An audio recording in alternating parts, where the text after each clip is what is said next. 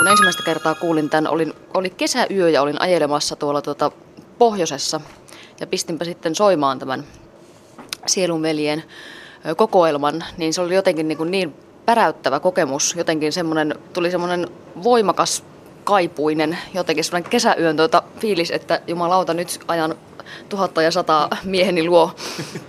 Sehän on tämmöinen bonkauspiisi, siis että niin kuin bonkauspiisien niin kuin aatelia suorastaan, että niin kuin mahtava toteni ja sen eteen langetaan ja jotenkin niin kuin tuleen ja veteen. En voi elää ilman sua ja jotenkin mä oon tällaisena tunneihmisenä olen kokenut tämän biisin sellaiseksi rakkauslauluksi, minkä itse asiassa joskus kuvittelin, tai siis suunnittelin esittäväni silloiselle sulhaselleni häissämme. Tota, kihlaus peruuntui ja, tota, niin, ja epäilin, että hän ei muutenkaan ehkä olisi ollut tästä näin, näin tuota, en tiedä, en tiedä, ehkä olisi ollutkin liikuttunut tästä tunnustuksesta, niin, mutta tuota, toki tämä on niin, kuin, niin miehelle kuin naisellekin, niin onhan tämä niin kuin aika väkevää sanomaa. Niin. Tässä jotain sellaista pätkää, joka, joka nimenomaan nousee ylitse muiden tässä biisissä sanotuksellisesti? Varmaan toi, sä iskät salamaa mun kitarani pitkin ja sä kuljetat mun kynääni. Ja sitten vielä, että mä lankeen sun eteen, tuleen tai veteen. Mm. Tuli vi- kuin roskaa ja sä et horju koskaan. niin siinä jotenkin se kaipuu ja se toisen ihmisen tai sen, sen jonkin kiinnekohdan, niin tarve on niin hyvin ilmastu, että mm. ihan niin kuin kate, kateeksi käy. Meidäsikö plagioida omaan työhösi tämän kenties jossain jollain versiolla? Joo, tota, seuraava romaani luultavasti pääosin käsittelee tätä. Okay. Juu, juu, kyllähän se niin kuin, monestihan sen, sitä huomaa, että vaikka sitä ei tarkoituksella tee, niin kyllähän tällaista niin kuin vahvoista sanotuksesta niin jää jotain päähän. Että oliko se muuten siis Tuomari Nurmiolla taitaa olla semmoinen runokokoelma, jossa kammataan karvaista sielua. Mä käytin sitä jossain mun tota, romaanissa ennen kuin sitten jotenkin niin tajusin plagioineni tästä tämän, tämän ajatuksen karvaisesta sielusta. Mutta niin, tällaista se on hmm.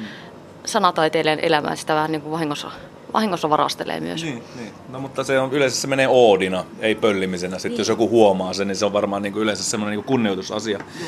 Tota, Katja Kettu, minkälaiset sanotukset yleensä suhun iskee? Onko niin jotain tiettyä kaavaa, joka, joka saa sanotukset kuulostamaan jotenkin sun korvaa vielä entistä paremmalta? Vahvat sanotukset, kyllä. Men hirveästi, no tässähän kyllä niin kuin nautaan ja vongataan toki, mutta, mutta jollain tavalla se tehdään kuitenkin aika sillä tavalla niin kuin vilpittömästi. Mm. Että jotenkin semmoinen niin kuin hissuttelu ja lässyttely, niin sellainen mun ei oikein jotenkin hirveästi uppoa. Aina kun jos on jotain vähän erikoista sanottavaa, joku semmoinen uusi näkökulma tulee, niin se on tota aina mielenkiintoista. Itsekin kun joskus on yrittänyt biisiä, tai se onkin tehnyt biisejä tai sanotuksia, niin että sehän on tosi vaikeaa tehdä hyvä tämmöinen rock-kappale. Mm olematta niin kuin liian enemmän, mutta kuitenkin, että siinä pitää olla sitä rock'n'rollia. Niin. Milloin sä tätä äh, Oi mahtava totemi-kappaletta oot muuten viimeksi kuunnellut ja kuuntelit sä tätä yleensä jatkuvalla syötöllä? No joo, repeatillähän se tulee tietysti tuolla kotona. No itse asiassa mä nyt kuuntelin sitä, kun tarvitaan sellaisia niin kuin voimapiisejä. On tätä romaania yrittänyt puskea loppuun, niin tota, sitten mä oon kuunnellut kaikkea kauhumusaa, sitten mä oon kuunnellut tätä tota, mahtava totemi ja sitten huda huda biisiä. Niistä lähtee semmoiset jotenkin hyvät poljennot. Okei, okay, okei. Okay. Mitäs muuta Katja Ketun kesään kuuluu? No voi hyvänen aika. No romaani tuossa juurikin taivastelin, että 14. päivä heinäkuuta menee romaanin painoon ja 16. päivä lähdetään sitten toimittaja Maria Seppälän ja valokuvaaja Meeri Koutaniemen kanssa tonne Amerikkaan Fintiaanien maille. Mille? Fintiaanien maille, eli tehdään kirjaa VSOille suomalaisten siirtolaisten ja intiaanien jälkeläisistä, joilla on oikea nimikin siellä, Findians.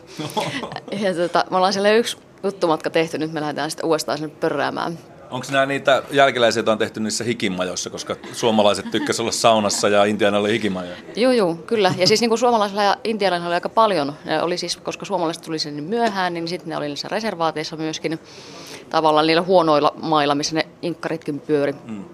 Ja tuota, niillä oli sauna ja sitten oli tämä metsä ja sitten tietysti myöskin viina. Mm. Ja yllättäen aika samanlainen huumorintaju myöskin. Mm.